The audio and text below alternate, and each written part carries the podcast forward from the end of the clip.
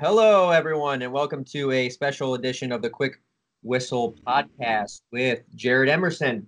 Hey, guys. Janelle, don't know your last name. Britton. Janelle? Yeah, what's up, y'all? I should know your last name. Steve. What's going on, everybody? Cool. And today we're going to uh, talk about something that we're very excited about Avengers Endgame podcast. Um, we're going to start off with basically our spoiler free thoughts. Uh, this is not an original thought, other podcasts do it, but we kind of want to give a chance to some of the listeners who haven't seen the movie to get our quick thoughts and uh, maybe come back after that to listen to our full spoiler thoughts. So to jump it off, Janelle, if you want to go in with uh, just some general spoiler free thoughts about the movie. Sure. So I went into it with like I tried not to have any expectations. I, mean, I knew it was going to be awesome, but I was blown away by it. Um, I was so I don't know. It was just it was the perfect conclusion to the saga, and I just it was what I needed. Marvel gave me. That's where I was. That's how I felt about it and I've seen it every time, so I'm gonna say that I liked it. Steve.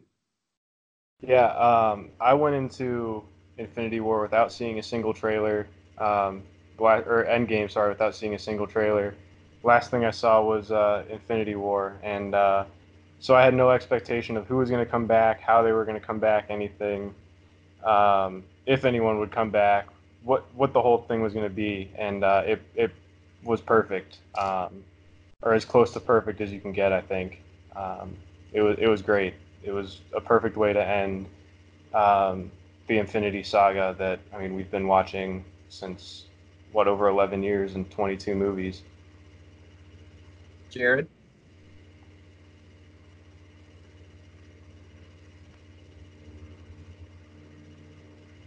Jared, we can't hear you.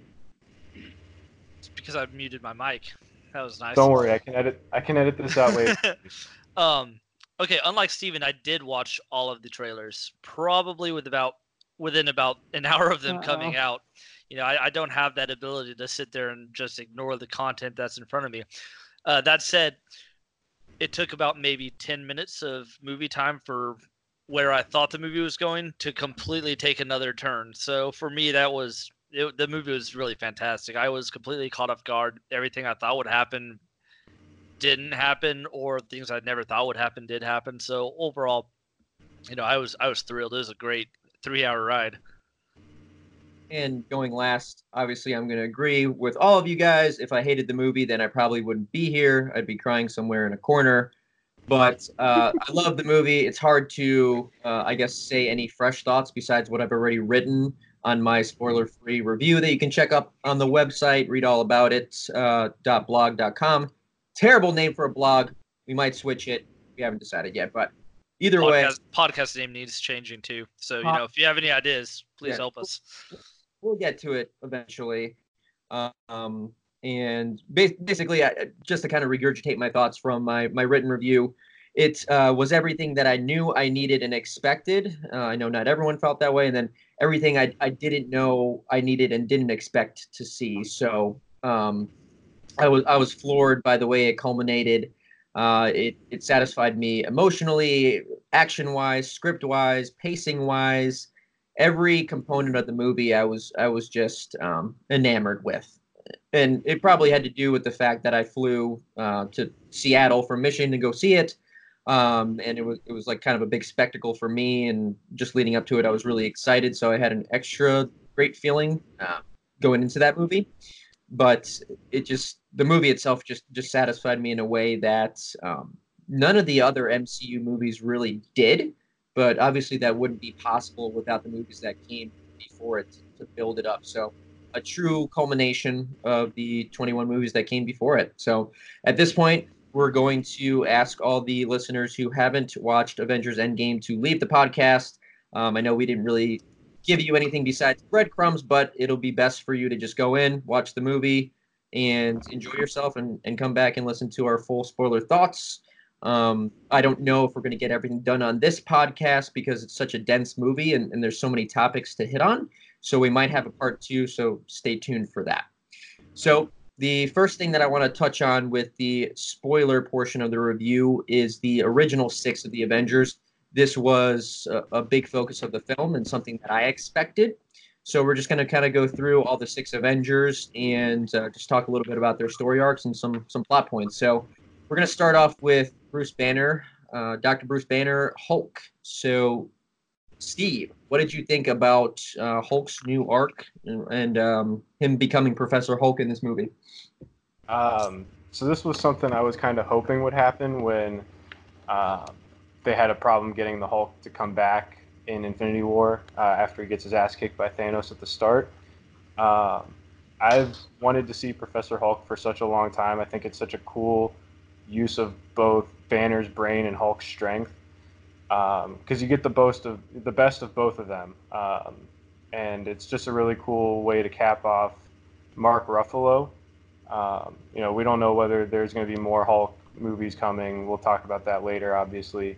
Uh, but I did read something that he and Feige, at the start of the Avengers, kind of came up with a narrative arc that's more of a personality arc over movies rather than a, a movie series to go from being separate Banner and Hulk um, to come to this point of Professor Hulk.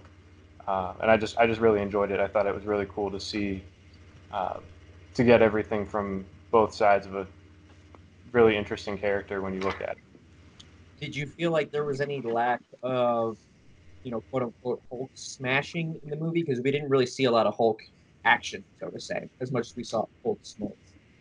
No, we didn't. Um, but I thought we got kind of good nods to it where, you know, they show up in 2012 uh, for the time heist right as Hulk is smashing a bunch of Chitauri's into a destroyed car, and then uh, he kind of gives a little head, you know, a little tip of the cap, and then walks out to uh, go off on his part of the story, and just kind of punches a cab, just kind of throws a motorcycle, and then goes on to uh, meet with the ancient one and try to get the time stone. Uh, I thought it was a cool way to you don't need to not use everything from one side of it and just kind of give a, a mesh of both.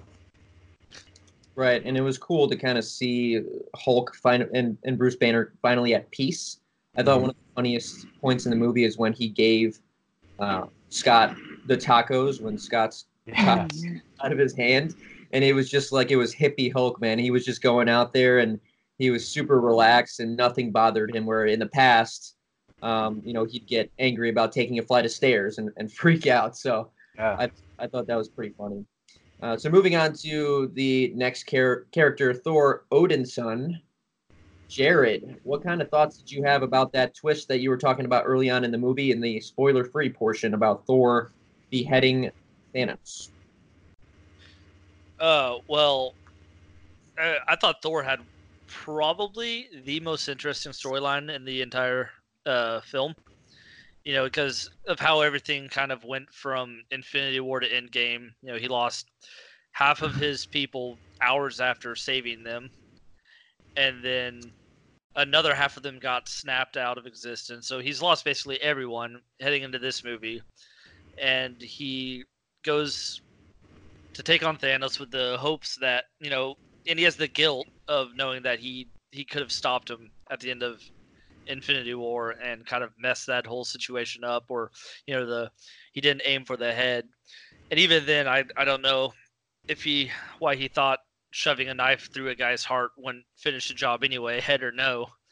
Um, but so he's dealing with that whole guilt, gets there and finds out that you know is permanent, so to speak. So he kind of went into that deep depression. And I know it's kind of played off as a laugh, but like for someone to be a god and to have failed like that and to let down everyone, I thought it was interesting what they did with the character, where he finally had to realize that he doesn't have to be perfect at all times, you know, and, and he got that moment with his mom where he got to talk to her and she kind of set him straight. But even then, he didn't go back to I like that they didn't just fix that for him. You know, obviously he had the whole like he kind of had an outward and inward metamorphosis throughout the movie. The outward was a little bit more noticeable, but they didn't like when it got to the final battle. It wasn't something where he just you know, boom, snapped back into the Thor we all know. Like he, he kind of showed that he's he's the different. He's different, but he's still the same. And I kind of like how they went about that. You know, he didn't have to become like this ripped god again. He kind of showed that you know he has his faults, but he's still he, he's finally becoming who he wants to be, not who he was supposed to be. Right. And, touching on what you said about his mother, the conversation with Frigga, um, those little character moments where where the minor characters came back, and we'll get into this in a separate portion. Those are some of my favorite parts of the movie. I never expected Frigga to come back in, in any way, and I thought that was uh, really really special. Um, so moving on to the next two characters who shared a very important mission in the movie to retrieve the Soul Stone, we're going to talk about Clint Barton and Natasha Romanoff. Janelle, go ahead and start off your thoughts with the way the movie began uh, with Clint's family being dusted and how it kind of unfolded for him from there. Sure. Um, I love the way that they started it. Uh, I loved how they brought Hawkeye, you know, in right at the beginning. And, you know, it kind of shows like where he was at, you know, when Infinity War was going on and when those events happened. And then like when the two of them were going to retrieve the soul stone.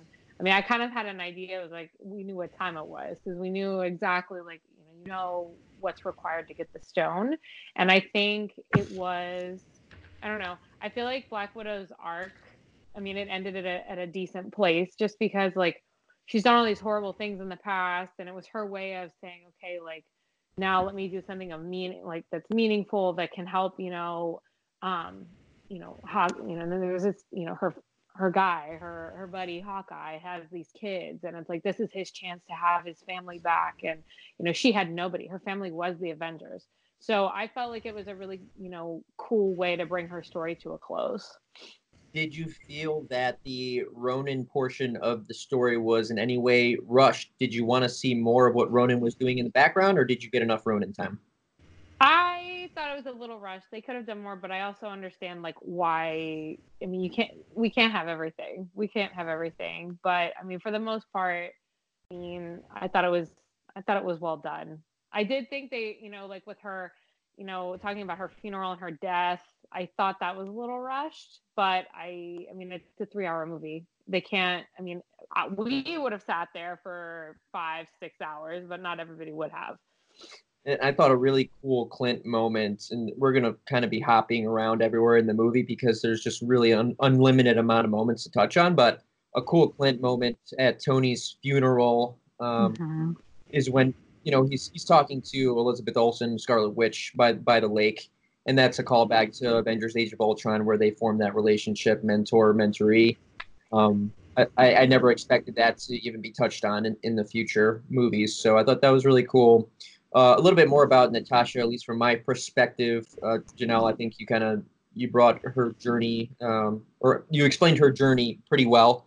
One thing I really wanted to mention is Scarlett Johansson's performance as as Black Widow in this movie. I thought uh, it was she was top three for me in in the movie or at the beginning of the movie when she's broken about the snap just like how everyone else is there's a special i don't know a special kind of acting skill that she she uh, conveyed there with uh, the way she was just broken you know when she's having that conversation with the remaining avengers if they're even the avengers at that point and what they're up to and you know asking war machine Rhodey to keep tabs on on clint uh, you can really truly see the pain in, in her eyes and um, I doubt she'll get an Oscar nomination since it's such a supporting cast type type movie, and everyone everyone was kind of, of a supporter. But I thought that that she did really well in the film. I don't know if anyone else thought that her performance stood out over others, but I, I thought she was phenomenal. I thought, yeah, no, I agree. I think she was fantastic, and I thought it was interesting that Black Widow kind of took over the leadership role there once you know, kind of Iron Man step. Obviously, Tony was in no position to lead anymore, and I'm not really sure what I mean, Captain America was leading that, you know, those support groups. So I'm not really sure what he was doing within the team anymore.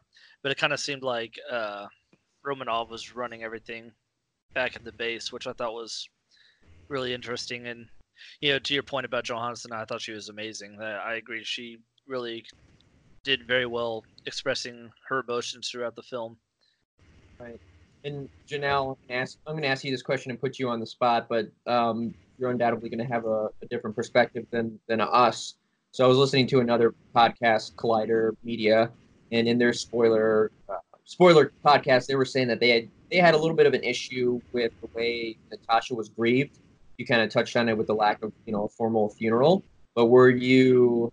I mean, were you upset at all that there was? Their point basically was that there was a bunch of angry men just grieving Natasha by a lake, and they were angry when they should have realized that I guess Natasha was a bigger part of the team in the past, and they were just kind of retconning it to be that you know she was bigger than she really was. Did you feel that way at all? I didn't feel that way, but I was interested. I, I like personally, like I didn't get that. Like I, I mean, I think the emotion of Bruce Banner was conveyed well because of the relationship that they had um, earlier in the series, and I think you know he made it really clear how much you know he missed her and you know how important their relationship was to him. So, um, and then I mean, I thought I thought it was well done. Like, I mean, obviously, could they have done a little bit more? Absolutely, sure. But I don't think they shortchanged her by any means. No. And I agree too. So screw you, Collider. I think they did a good job. I think it helps that they're in the middle of a. I mean, they're technically still in the middle of you know this whole event. With Tony, it was afterward. You know, Thanos is defeated. The snap was undone. Everyone was able to kind of settle down at that point, have a funeral. For for Black Widow, you know, the job wasn't done yet, so it's kind of hard to like take a giant break to have a funeral at that point. It's kind of like you know losing someone in battle. You you can't stop all of a sudden. I I, I agree. So I didn't think there was a need for a real form, formal funeral. And then Clint and Scarlet Witch also had that conversation, saying that she was probably watching over them. Yeah. And, and win the fight. So I thought it was I thought it was fine. Steve, what'd you think? Um, I thought it was great. Um, I didn't think she needed the funeral. Um, you know, her going out just in front of him, um, sacrificing herself for the team. Um, you know, knowing that he's got a chance to be with his family still.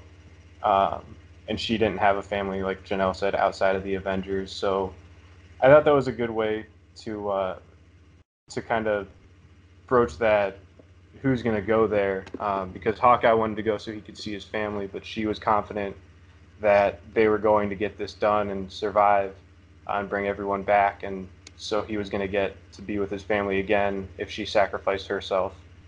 Um, one thing I found funny, um, just on a separate little note with Hawkeye, this was the first movie they've ever actually said the name Hawkeye in any of the Infinity Saga. Um, there's one node to it in Thor where they call him the Hawk, but when he calls his daughter Hawkeye at the start of the movie, the first time they've ever actually said Hawkeye in any of the Marvel movies. That's a that's an interesting tidbit and maybe um, a hint that there is a female Hawkeye in the pipeline, whether it be Kate Bishop, um, who is basically uh, another Hawkeye in the comics that uh, Clint trains, or whether it be his daughter. So I think that uh, leaves it open to interpretation. That's a good catch, Steve. Another Easter egg with Clint when he is going to retrieve the Soul Stone with Natasha. Same with Thanos and uh, Thanos and Gamora, where Red Skull comes up to, to them and you know, says, "Thanos, son of Alars, and Gamora, daughter of Thanos." Um, he says, "Clint, son of Edith." So I saw on Reddit that basically the reason why he referenced his mother, and he was the only one to do do that too, uh, was that his father was a, an abusive drunk in the comics. So I guess that was a nod to the comics, and maybe Red Skull knew not to mention his father's. So I thought that was a little. That scene was uh, that scene was pretty big for Black Widow too, though, was it not? Because she didn't know who her father was until the yeah. until that scene. Right. So I'm, I'm guessing, it's not Romanoff, it's something else. yeah. So I'm guessing that's something that they'll hopefully explore with her standalone movie. Maybe, Right. sh- I mean, obviously, if it's a prequel, which would make the most sense at this point, then she would never know it, uh, know who he is, but it might tell us a little bit more about it. Right. I'm, I'm definitely interested to see where she goes into the future, and a little bit later we'll get into what we expect from from the future, so we can dive into that and, and what we're hoping for. So moving on to the two big OGs as far as I am concerned. A lot of people would say the big three would be Thor, Tony, and Steve. I say Tony and Steve because uh, those are the people that we began with, and um, at least those are the people that I had the the real emotional connection to. I really enjoy the other characters, but they they hold a, a special place in my heart. So, starting off with Tony at the beginning of the movie, he's floating in space with Nebula. Steve, do you want to talk a little bit about that scene and and maybe how you know the tenderness between Tony and, and Nebula surprised you at all? If that was a thing for you? Yeah. Yeah. Uh, the tenderness was like the the surprising part of it was more on Nebula. Uh, we've seen Tony care about people, you know, namely Peter Parker, uh, but Nebula, you know, we've seen through Thanos and through Infinity War that she never really had, you know, so much emotion. Um, you know, her playing paper football with Tony, and he, you know, gets one through the uprights, and she immediately reacts and tries to, you know, take a swipe at something. Um, to by the end she wins and just shakes his hand. Um, it was a nice little way to kind of give her a little different arc. Um, you know, not as uh, stoic and not as kind of menacing, and kind of give her a little more um, humanism. I guess is the right word. Um, you know, she said at the end that she had fun playing paper football with Tony. Uh, but then also Tony's recording uh, to Pepper um, was was good. I thought it was a really good way of kind of foreshadowing. Um, you know, he's accepting his death there. You know, 22 days in in space.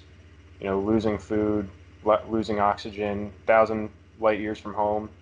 He's kind of already accepted death, and it's kind of a good foreshadow into later when he, um, you know, accepts that same fate and where we see Captain Steve Rogers begin the film is when, when Captain Marvel saves Tony. Uh, I thought that was a really cool moment, and I kind of expected that that Carol was going to be the one to bring them back, but it still hit with me. She just she just came and she just gave her little Captain Marvel smirk, like everything's going to be okay, and um, I, I, thought that was awesome that that she rescued them, even though I expected it. That blew my prediction out of the water. on when on when Captain America or when Captain Marvel would show up, I was like, oh, well, there we go. yeah, we'll, we'll talk a little about about her in the uh, in the back end of the podcast here, since surprisingly she wasn't really involved that much. But um, where we see Steve is shaving his beard, going beardless, very first scene, and uh, welcoming Tony back when when Captain Marvel comes back with the ship. And um, Janelle, do you want to talk a little bit about the Tony and, and Cap reunion and a, a little bit about the, the conflict that they had? Sure. So that was very emotional. Like I know, like for me, I felt that was very emotionally charged with talking about failing and, and how he wasn't there for him. You know, we lost and you weren't there. Um, you can just. I thought Robert Downey Jr. did an amazing job conveying like that sense of loss and just like that sense of defeat. And I thought that whole scene was really great with like the tension that was going on. Um, you know, except for Rocket talking about a lot of failure going around. um, but I, I just I thought like perfectly. Um, and then I thought like initially when he first gets back, like that little encounter he has with Pepper, I thought that was really special. Um, the two of them like reuniting for the first time. Can I? Uh, can I, I thought that was. Oh, sorry. Go ahead, Jared. Um, sorry, I froze up for a second. Uh, going back to what their meeting, uh, there was one part that sort of bothered me about it, and actually, it didn't bother me because it happened. I actually think it's good that happened because I know Tony was dealing with everything at once, but how he how he kept blaming uh, Steve for not being there, when the whole reason that Steve wasn't there was Tony's refusal to call him when Banner mm-hmm. was like, mm-hmm. "Call you need to call him," and then he waited too long, ignored it, and then he's like, "Oh, you weren't there with us." I guess I know he's dealing with grief and probably, you know, hunger and you know starvation and and lack of water and everything like that. But he kept telling me he wasn't there, as like, you know, Steve would have been there in a heartbeat no matter what. He just he had no idea that he had no idea to be there. I thought that was interesting. Yeah, I, I agree with your point. That's actually um, the first critique of the entire podcast. So good on you, Jared. Movie obviously wasn't uh, wasn't perfect. We'll find out later what our ratings are. But uh, I kind of agree. The, the whole reason why Steve wasn't there is because their the relationship was fractured. Uh, Tony Tony uh, obviously didn't give him a call until it was too late, and um, I, I, I, agree with that point. So good point, Jared. Uh, moving on with Tony's side of the story. Uh, during the, the mission to retrieve the stones there, Tony has a very special interaction with one Howard Stark, where he poses as Howard Potts, uh, which I thought was a hilarious moniker there. So, Steve, do you have anything to say about Tony's reunion with his father? Obviously, his father doesn't know it's him, but it was special either way. What'd you think? Yeah, um, I thought it was really good just because we find out early on in that whole encounter that uh, Howard Stark is going home because his wife is pregnant, um, you know, with Tony at that point. Um, I thought it was really cool to see Tony kind of see the more humanizing moments of his dad. Um, you know, we hear in the earlier Iron Man movies about how his dad was tough on him, um, that he wasn't really, you know, around a ton, um, just because he was always working. Um, and then for him at the end, you know, as they've kind of gotten closer, to be the one that gives uh, Howard parenting advice. You know, he's been a parent for five years, and he's the one that is giving, um, or Tony's been a parent for five years, and he's giving Howard parental advice. Um, you know, he's telling his, his own dad how to be a parent to himself. I thought that was a really cool kind of mix. And then to end it with a little bit of comedy, you know, Howard goes in for the handshake. Tony goes to hug him and says thank you, in the emotional goodbye to his dad that he never got. Um, he says thank you, and then realizes he's supposed to be Howard Potts from MIT, and quickly throws in for for all you've done for this country, and then just kind of leaves. And following up right after that, you know, Howard's still kind of feeling like he knows him, and he asks his driver Jarvis who comes from the TV series Agent Carter. Did anyone else get that callback or connectivity at all, or am I the only loser that watched Agent Carter? I didn't I, watch Agent Carter. Car, yeah, excuse me, I didn't watch Agent Carter, but I had seen the character before, so I kind of knew that was what was happening.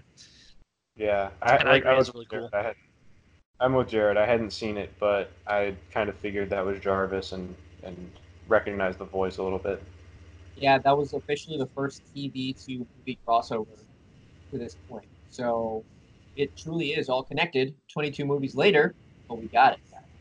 Yeah. And also, all of S.H.I.E.L.D. came that time of battle too, but can't expect everything. Daredevil, Luke Cage, where were you guys at? Who knows?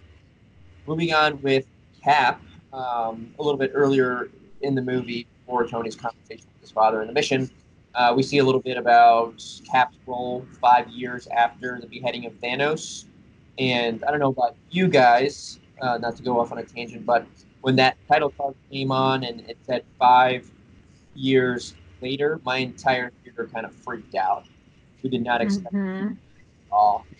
So I thought that was a really cool moment. But Janelle, do you want to speak about Captain America's role post uh, post snap five years later and, and what he's doing to make the role take place? You can just tell that like i mean he's out here trying to help people in like these small groups and trying to help people to move on and trying to tell people to as he said grow. And i feel like it's tough to tell people to move on and grow if you can't do that yourself. And he kind of speaks to that when he talks to black widow you know at the event at the headquarters you know and he talks about you know being able to move on but not us so I think it's one of those internal struggles where it's like I'm trying to help people, but at the same time I can't I can't move on myself because of everything that they lost. Um, so I thought that like they did a decent job trying to show his struggle, you know, internally.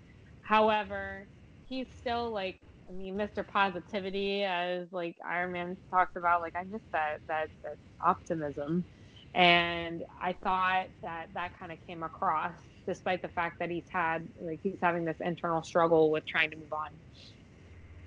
I totally agree with what, with what you're saying in that uh, in that support group that you're talking about, where he's trying to help those folks. I'm sure you guys noticed that Joe Russo was in that that group. Mm-hmm. That was his second time acting in a movie, I believe. The first time was in Civil War, where he played a, a dead doctor that Baron Zemo had killed. So uh, Joe Russo's got some acting chops. I, I was impressed. Has uh, dialogue in this movie.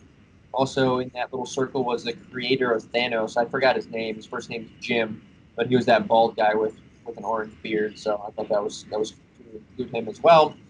Um, moving along into the the Stone heist with Cap. Jared, what did you think was because uh, there were so many cool moments with Cap during, during the, the heist, but what do you think was some of the coolest moments for him during the heist? Uh, sorry, you kind of cut out there. What was the question? Uh, Captain America's coolest moments during the, the time. Oh, during the heist? Yeah. Well, I don't know if it's really Captain. Oh, I mean, for one, his fight with younger Captain America was just really fun. Like, let's be honest, those two is is him fighting his same person. So it was almost like he got annoyed by his own cheery attitude that kind of got on Tony Stark's nerves for years He kind of saw from the other side, you know, the whole like "I can do this all day" statement. Like yeah, that one, I know. Yeah, that one was probably the best. Or or playing off of um, playing off of uh, Ant Man's, you know, "This is America's ass" comment. Yeah. Like I, I, I thought they, they did really well. Um, yeah, I thought they did really well uh, throughout the movie with him. Those are probably my two favorite, which I know is kind of weird, but like that fight scene with himself was just fantastic because there's two guys who almost kind of knew their own moves um, going at it and just really entertaining overall. Also, Cap acting like a Hydra agent in the elevator. Mm, yeah, I forgot about that. yeah. They call that, it Winter Soldier.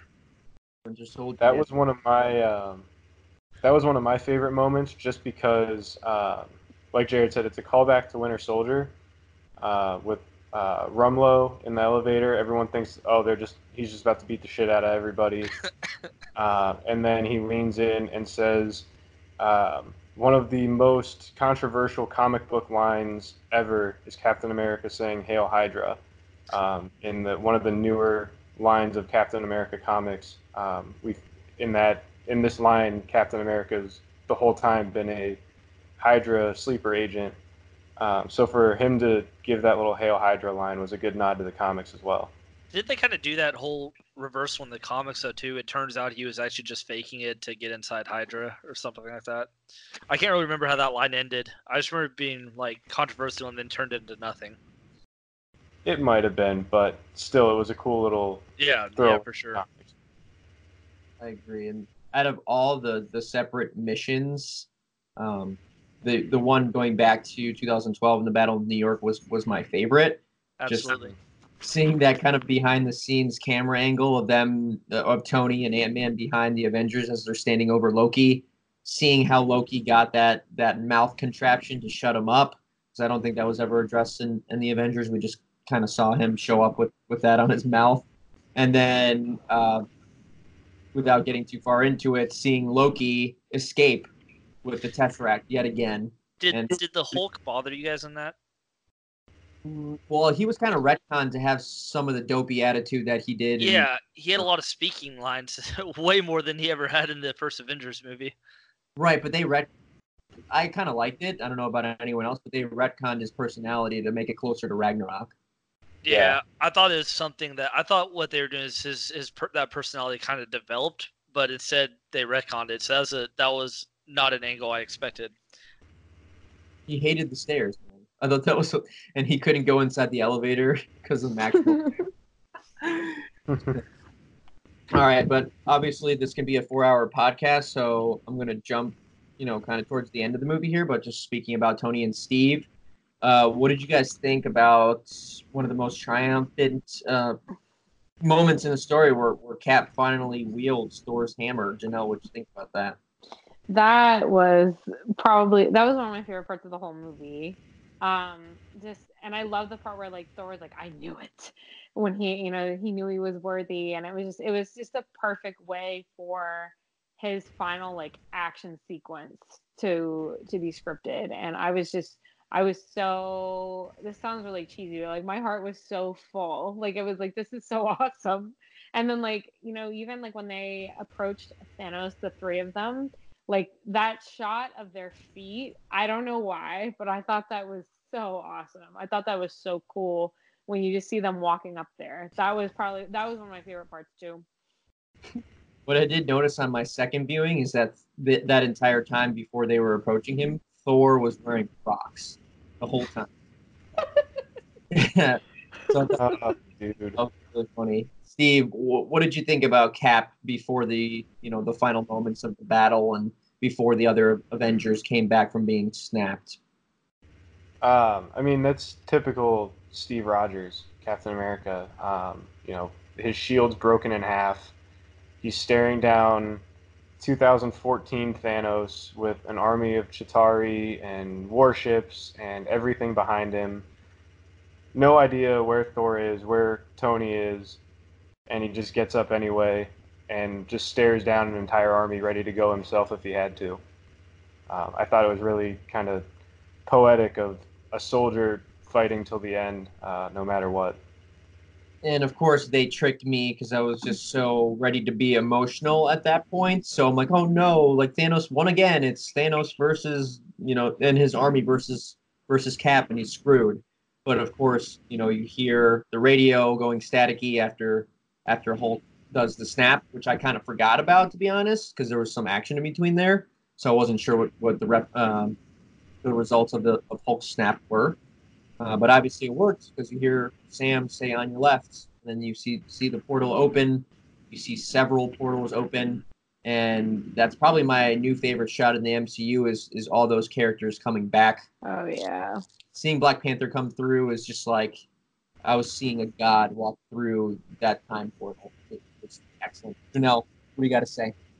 Oh yeah, like seeing like yeah Black Panther come out with his sister, and you're just seeing like their kind of their shadows, and then like seeing them come out into the light. That was so awesome. And then like Falcon saying on your left. Oh, oh man, I was like that, and just seeing like Cap say "Avengers Assemble" and the, the music playing in the background, like it was just so epic. And Oof. then as a as a female, I'm gonna say it. The scene where Captain Marvel is there, and they're saying, you know, you're you're not gonna be able to get through there alone.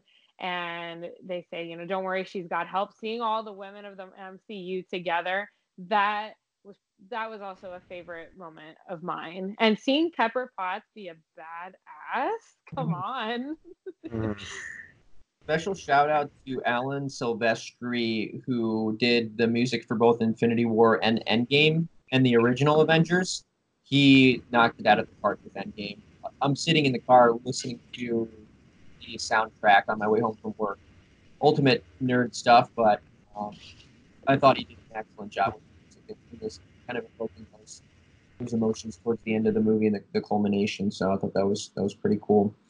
Um, so the the heroes come through the portal and you know they, they get into the big battle the battle progresses a lot of cool moments were there any you know battle moments that really stood out to you jared that you thought were, were really cool because there were just so many cool moments that you're not gonna be able to touch on. But anything that stood out for you Well, One, uh, Oh, go ahead. I said- yeah. Did you say Steven or Jared? Uh, I am, you know, I'm a bit biased. I'm a huge Spider-Man guy. So when he came in, obviously I love Peter Parker, and when he came in and put in the instant kill mode, you know, a callback to Homecoming brought an instant kill. That was that was my favorite, especially that he got. I was I was thinking they'd bring him in, give him the gauntlet for like five seconds, but no, he actually took it quite a ways himself. You know, he he got a ride with Valkyrie. Um, he he took on a bunch of the Chitauri, and then he had that moment, that really kind of cute moment with uh, Captain Marvel, where he's, you know, he's not very secretive about who he is with the other heroes. I've discovered. He's like instantly another hero comes around, it's the mask off, and he's introducing himself. But I just thought that was really he he had a really great moment in there that I really enjoyed, especially since he wasn't one of the main main cast even a few movies ago. and special moment with, with Tony uh, reuni- reuniting with him. Obviously, he doesn't know from what he says that he was even dusted in the first place. I'm assuming that that's explained to him after the fact. Well, he, he seemed to know he was I dusted. he He, he said he knew he was dusted. He goes, it all went black. And He then, said he turned into dust and he thought he passed out because he was gone. And then Yeah. Strange said, "Hey, we need to go." Right. He didn't know how long he was gone for. oh no, that's true. That's gonna No, be I don't think he knew five years. Yeah. So, um, jumping way back to the beginning of the movie, the first thing that Tony says to Steve is that he lost the kid. So um, that's what kind of gets Tony back into the game in the first place is is spraying himself with dishwater and seeing the picture of, Peter Parker and him during that Fox internship, and he realizes that he has uh, he has more to fight for. So I thought that that moment between Tony and Peter where they hug and, at the final battle is is really special, and, and I and I love that. So uh, moving moving past that and all the, the cool moments, um, getting into the ultimate ultimate culmination. So, Steve, what did you think of uh, you know the way that that Tony and and Doctor Strange kind of had that conversation about the the 14 million possibilities and and everything surrounding that? Um, I thought it was really well done. Um, you know, you have to kind of protect every possible outcome if you're strange. You know the one thing, you know what everyone has to do in order for that one one timeline to be successful. And uh, Tony flying up and asking, "Hey, you said one in 14 million. Are we on that one right now?" And Strange saying, "If I tell you, we won't be on it anymore," or something along those lines and then to see later as Strange is kind of blocking the uh, water from rushing in from the lake, and seeing Tony um, and just kind of giving him the the one, giving him the number one um, look with one finger, and he just Tony realizes exactly what he has to do at that moment, um, and that's where he just runs up and challenges Thanos himself. You know, realizing after uh, Thanos pulls the Power Stone out of the gauntlet and uh, punches Captain Marvel to, you know, who knows where at that point. Um, she kind of went probably a couple miles, and Tony runs up, pulls all the stones off, and gives one of the best lines. Um, the, I mean, the line that started the whole thing. I am Iron Man. And, uh, and that was it. Yeah. Um, I mean, I'm str- I'm struggling to think about words for it right now because just seeing him wield wield the you know the makeshift gauntlet and knowing right before he says that that he's gonna he's gonna snap and and the consequences that are gonna follow after that. That was the I guess the most my heart was pumping throughout the movie, and, and at that moment it was it was dead silence. Um, Janelle, did you have any thoughts on on the final really the final sentence that that Iron Man has to say and how that all kind of culminated. Yeah, so I'm gonna be to be honest, like Iron Man was my favorite character. Like he, I don't know, like from the snarkiness to just, I mean, he's it's just I love everything about it. And Robert Downey Jr. doesn't have to do a, an ounce of acting. That man is he literally is Iron Man. And going into it, I had a feeling Cap was gonna die just because I mean of you know his contract is up and then you know comments he's made. I wasn't sure about Iron Man because I was like, well, you know, this has been his franchise and he, you know, kind of single-handedly brought it forward. So I thought they might keep him around for like cameos. So when he snapped, I was like, oh, like this is gonna be tough. And like I'm not gonna lie, I cried at him like especially like when Pepper comes up to him and tells him like it's okay, you can rest now. After the beginning of the movie, when she said like, "But would you be able to, you know, but would you be able to rest?" and then she kind of closes it down by saying, "You know, you can rest now." Like that whole thing killed me. Like that just that just really got me. Um, but I thought the way that they sent him out, like it was absolutely perfect. And there's there's so many death scenes in in so in so many movies, but not only because I love Tony Stark and we all love Tony Stark because it's so special, but I th- thought they handled it in such a human way. Like you said, Pepper said it was okay to go. Like Peter came up to him first and realized that he was dying, and he was kind of hysterical, as I'm sure you know whatever a 17, 16 year old boy would be watching one of his, his best friends die. Um, but the way that Pepper, you know, just so gently pushes him pushes him away from Tony and and puts on a strong face probably during the most difficult uh, moment of her life. I thought that that was something that was so real and only something that Markus and McFeely and the Russos and Feige can come up with. Because I felt like it was one of my family members dying in front of, in front of my eyes. Mm-hmm. Serious. Jared, do you have any thoughts on, on Tony Stark's final moments? Uh, well, to to preface, you know, I've been actually I was watching Iron Man two last night, and it's just insane to see the journey from you know Iron Man two. Of course, he's uh the first uh you know where he uh he gets drunk at the, his party and has to get shut down. You know, and he's really kind of wild and out there, and to see his his journey from that to like the movie where he's not he's not even sure he wants to be Iron Man anymore because you know he has a daughter and family now, and to get to the ending where he's making you know that that sacrifice, the the ultimate sacrifice for the team is, I don't know, I just, it really, you really aren't able to appreciate it until you look back on his character growth from beginning to end, and I thought they really wrapped it up nicely. And I kind of figured that this was the end for him going in because I didn't see a way they could make his character survive. Like with Captain America, I felt like, you know, he has at least the ability, what they ended up doing, which I know we're about to talk about, so I won't mention too much. But I, I kind of figured, like, if they were going to do something, that would actually work. But you couldn't really do that with Tony, and he obviously wasn't going to retire. Like, you can't make it make sense for him to retire because that's just not within his character to do so. So I thought they did a really good job and I, I mean, it was kind of the ultimate ending for him, and I, I really loved it. I thought it was perfect.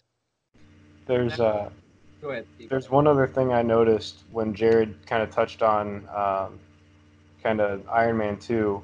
Um, this kind of took a you know I was I was watching a couple videos on just some things you might have missed.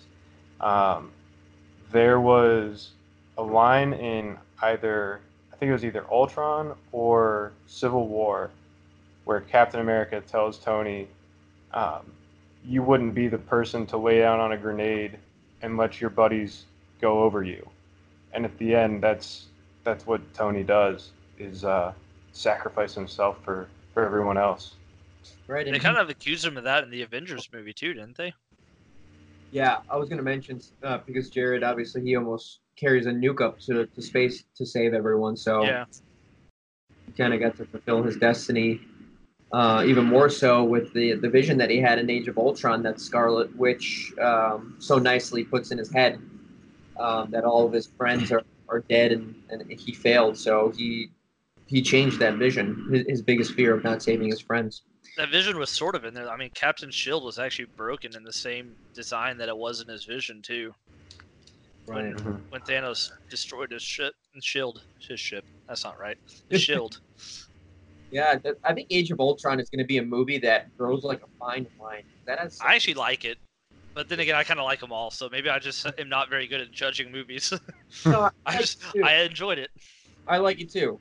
I thought it was a good movie. I just thought that there's some plot points about the future of the MCU in there that wouldn't have made sense until we watched the rest of it. I like Dark World too, so you know.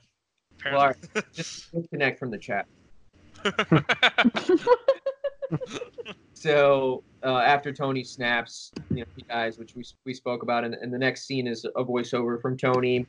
I kind of expected the MCU or this portion of it, anyways, to, to end with some kind of voiceover about what it means to be a superhero. Um, I didn't expect it to be Tony after his death, and um, he mentioned that he had hoped that they were playing the recording uh, in celebration, which, which they were. Uh, back together with his family, Peter back with, with Ned, just everyone back where they, they should be, even though the world is, is still imperfect. He he's a true hero at the end. So uh, then then you go over to the the really emotional part of the movie for me, uh, past Tony actually snapping was was the funeral. Janelle, do you want to talk a little bit about how you felt during the funeral and, and what you thought was was special about it, if you thought it was special? um, I think the part that got me the most was his daughter sitting with Happy, and she wants cheeseburgers, and her dad loved cheeseburgers because it's like now like this little girl is gonna grow up without her dad, and the kind of guy, the guy that he was, and just like what's her life gonna be like? Like so, just Like that part got me more than and then like the I love you 3000. Oh my gosh. Like that was just that was a killer. That was killer and then to see just all of the Avengers there um you know in support and you know just it was just very it was very there was not a dry eye in the theater like the first night I, I was there or the second night um, but the part with his daughter with the cheeseburgers that that killed me. And the, just the sheer amount of skill, whoever got all those actors in one place at the same time to to film that shot of all of them at the funeral was incredible. I can't believe that all those people were there. Jared, how'd you feel during the funeral? Uh, I loved. I thought that was really beautiful, and to see Harley Keener there, there that was a good throwback. That Yeah. you know, I honestly, I, it took me a minute to figure out who that was. Um, but I thought that was really cool. Throwback to Iron Man three. Um, I wish, once again, being a little selfish, and on uh, maybe it's because it's the most recent one we saw, but we didn't get to see the the Captain Marvel, uh, Fury reunion, even though they were probably five feet from each other. You know, I was kind of hoping they at least get a glance, but I guess it kind of comes with the fact that Marvel was, if I remember correctly, Marvel was filmed after Endgame, correct? Yeah. Right. Yeah, so So I guess they weren't ready to bank, go all in on her yet, and kind of wanted to see how it played out. So maybe that's why she didn't have as huge of a role, and maybe not as many scenes. But I would have kind of liked that. But I, overall, I thought the funeral was great.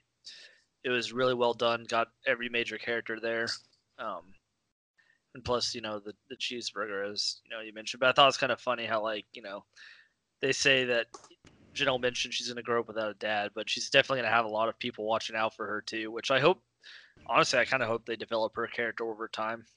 Maybe- I was kind of I'm hoping for the same thing. Like, and I know that there's been people that have been talking about like, like because Disney just random like Disney did like the Descendants thing with the Yeah. villains. Now they're talking about like would they do something with the kids, like Hawkeye's daughter and like Iron Man's daughter. Like, would they do something like that with the with the kids? the only problem is I think Pepper's done.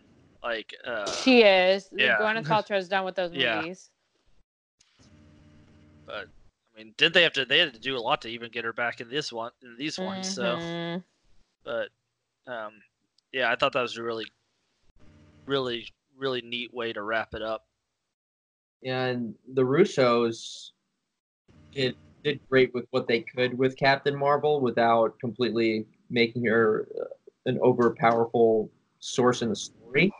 But just her standing there all stoic like in, in the back, kind of watch, watching as a as a god mother to everyone else. Obviously Nick Nick is behind her, kind of lurking as well, but uh, you just feel that that source of power from her just you know standing there stoic where some people in captain marvel will be like oh she doesn't have any emotion I just saw it as, as such a source of strength. She's standing there alone, kind of letting everyone else have their moment, but also you, you just have this feeling that um, some kind of weird existential torch has been passed to, to Captain Marvel. Even earlier in the movie, where Tony's like, "Yes, I like her. She's new blood."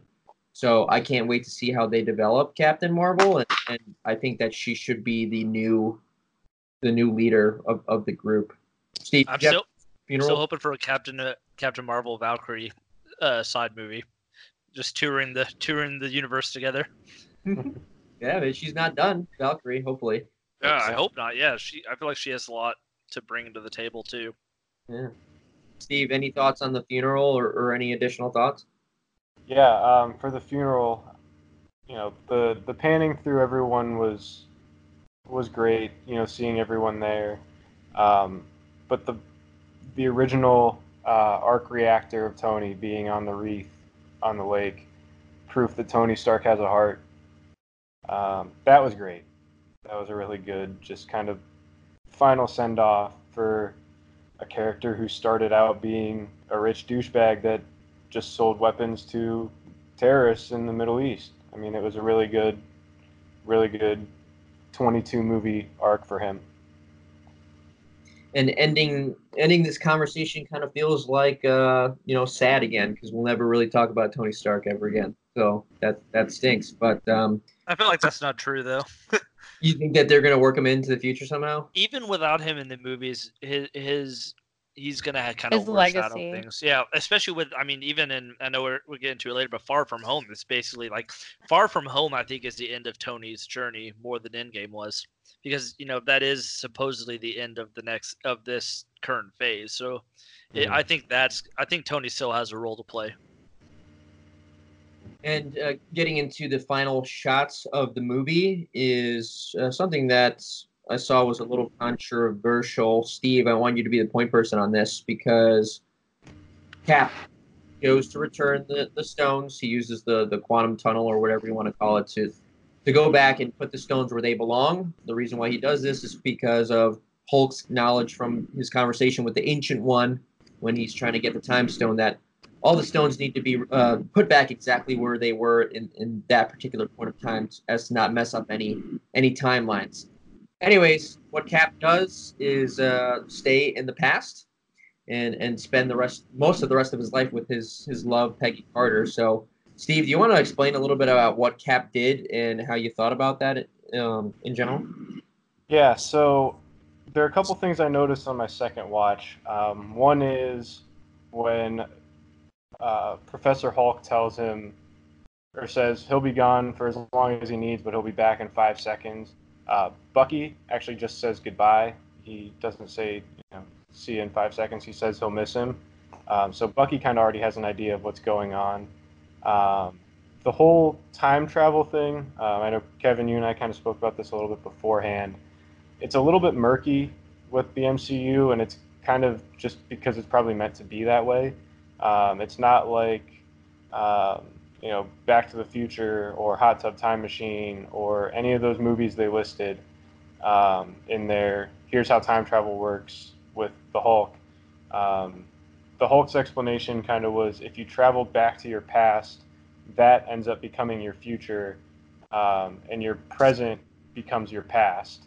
Um, so what it kind of seems like is that Cap either, if it's a, there's either two ways. There's a linear timeline where Cap goes back, and there's two Steve Rogers living on Earth at the same time, and this our Captain our Captain Rogers knows he can't say anything about what's about to happen because if he does, it'll change everything. Um, and so he just lives his life with Peggy, and then he knows exactly where to be and when to be to pass on the shield to Sam.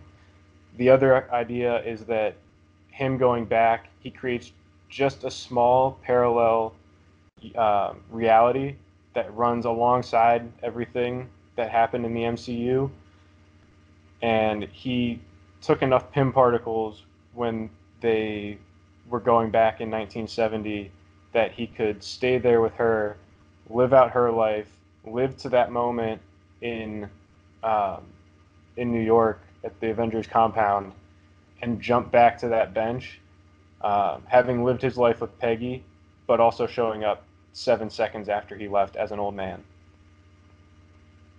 I think it's the second one, honestly, and that's what I think I had mentioned, talked with you about that too, because he did. He took enough Pym particles to return to return from that timeline, and the movie made it seem like no matter what you do, if you go back in time, you're not on the same timeline.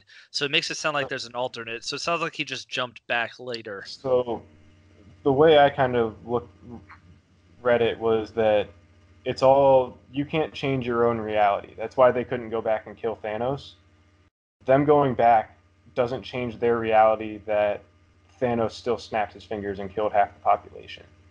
Um, that reality still happens, but going like they're not affecting their own past if they go back and kill Thanos. It doesn't stop everything from happening. That that future still happens.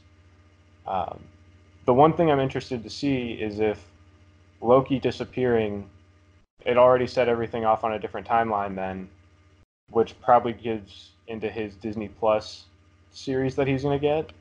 But I wonder if that if they could use that to loop Loki back into a future uh, movie with Thor at some point. Yeah, good point, Steve. I totally agree. So, um, just moving on to the, the, the very last portion of the movie, uh, besides Cap obviously sharing that dance with with Peggy to actually end it, would be Captain America, Steve Rogers passing on his shield to to Sam Wilson. did anyone have any issues with that? Did they want it to be Bucky? And what do you Uh, think of the decision? I actually, yeah, I knew it would be. I thought it was gonna be Bucky at first, but then I thought that kind of would have been like the same thing, like one ancient super soldier passing on to another ancient super soldier. So I thought it was kind of cool that he went with Sam instead, who, for all intents and purposes, is kind of a regular guy. He's he's like a a poor man's Iron Man. He doesn't have the money that Tony does, so he just has to use a a super suit that's not as strong, but but he has the heart he has as big a heart as anybody else does. So I thought that was, I thought he kind of really fits the role, and that's kind of why I think uh, Steve chose him, and I was pretty happy with it. Mhm. more modern times, obviously the company that Steve uh, chooses to spend his time with, you'd have to think that they're good people. Um, Sam takes Natasha and Steve in when he doesn't really know them at all in, in Winter Soldier, and like you said, Jared, he has such a big heart, and he's always there for Steve when he needs him throughout, you know, Civil War and the events that follow Infinity War, and he's the first person to say Steve on your left when he comes back. So it felt Best right. line. to me. And uh, Janelle, what'd you think? Uh, well, I really like Anthony Mackie, so I was all about it. And then I don't know, this is kind of on a deeper level. I think it's good for like the diversity with the MCU to have Black Captain America. Like I think that'll be really good going forward.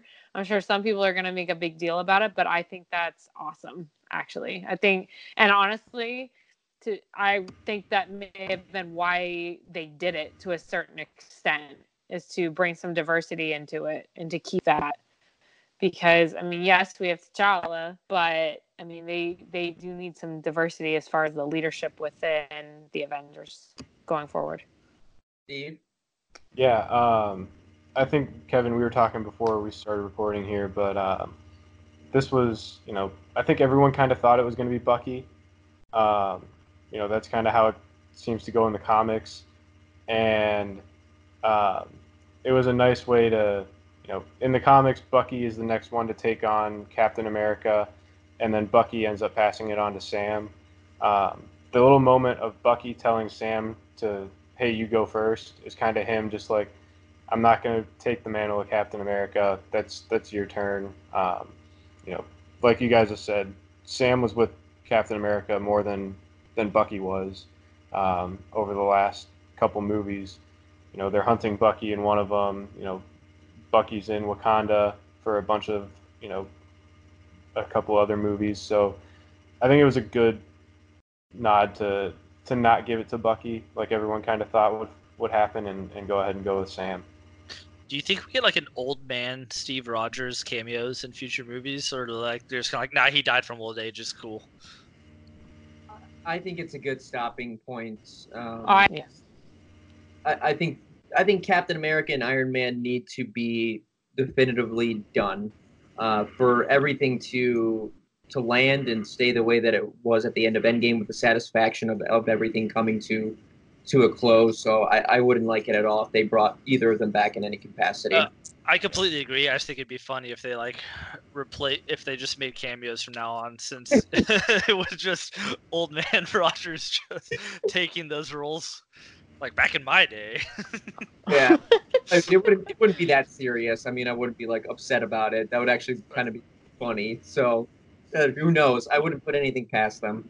But there's so much that we didn't we didn't touch on. We didn't talk about Thanos at all, the main character of Infinity War. We didn't talk about um, any supporting characters, the future of the MCU past this.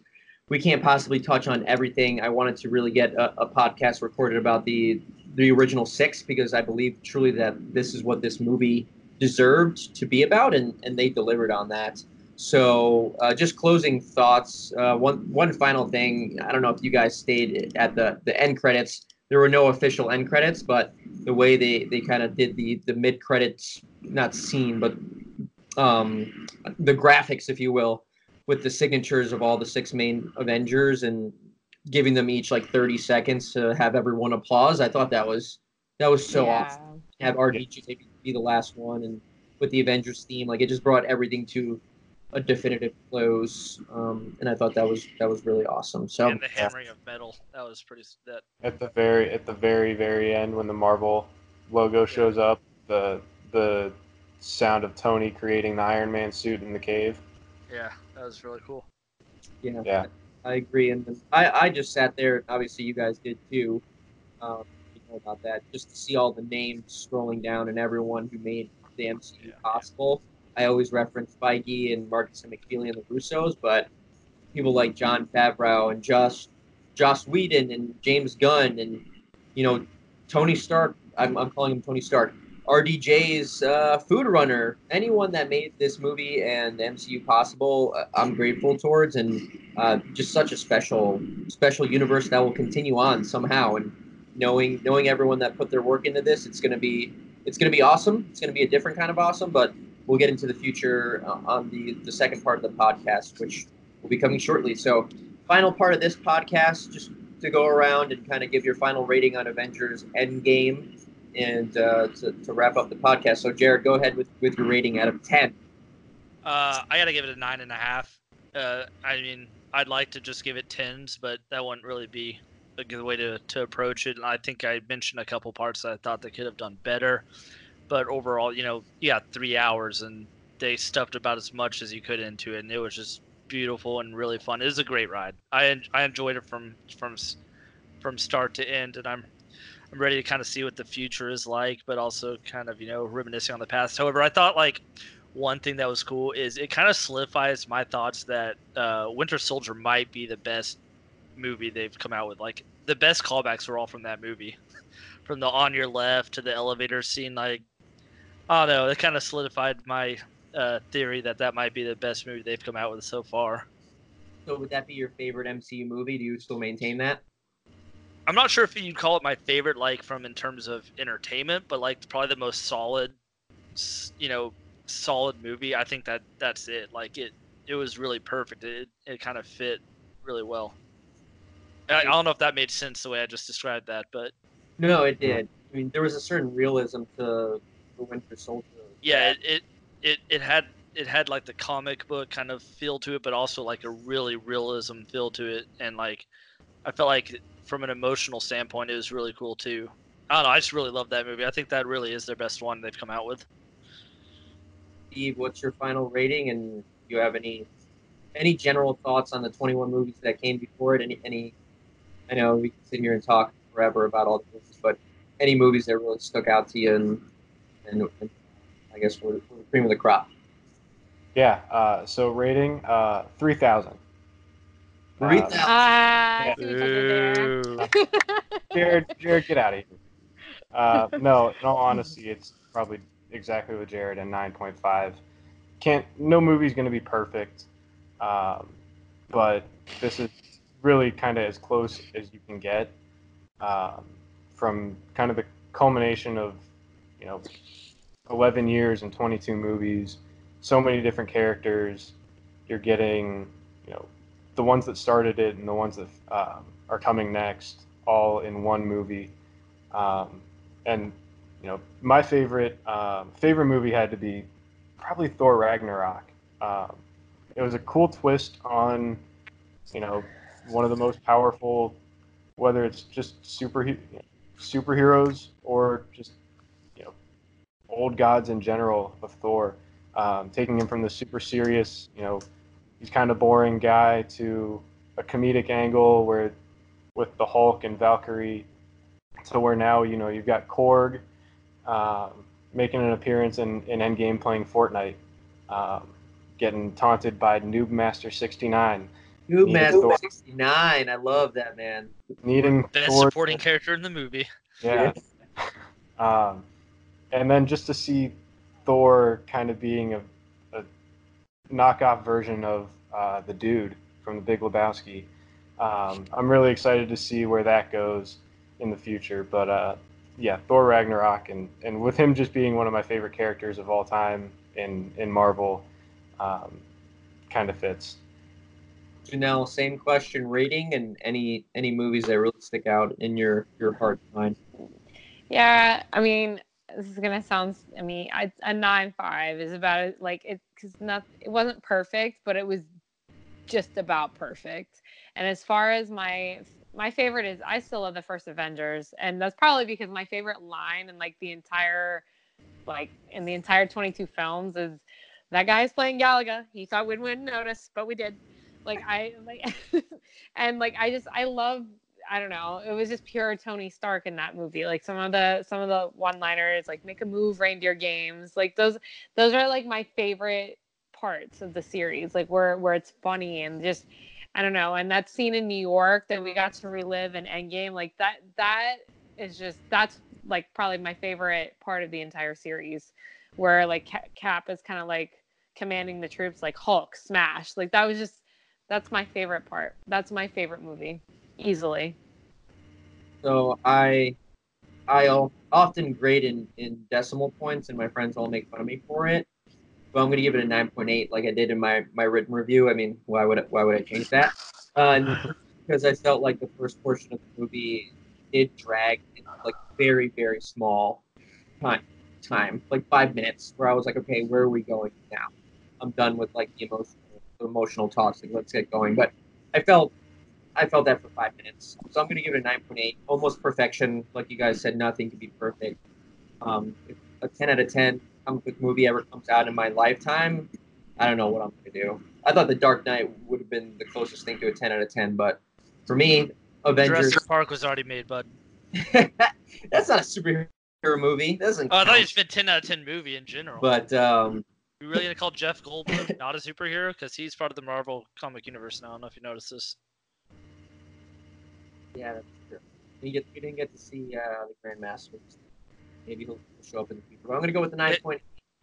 In terms of uh, any other movies that stick out in my mind, because Endgame is my absolute favorite, number one. Um, I would just go with the rest.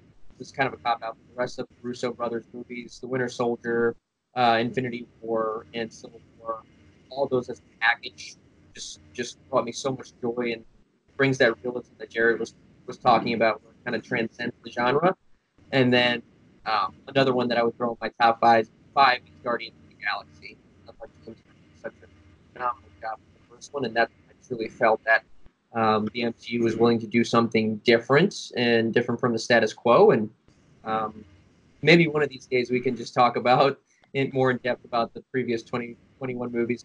Obviously, this is only our second podcast, so we have a lot to talk about in the future. And um, rich history of the MCU is just solidified with Endgame. So that's the end of this podcast. We're going to come up with a second, uh, a second portion, second part, like like I mentioned. That'll be coming soon here.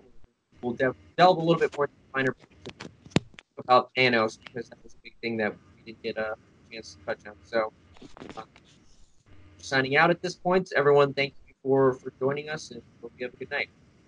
Rest in peace, Tony Stank. Rest in peace, Tony Stank.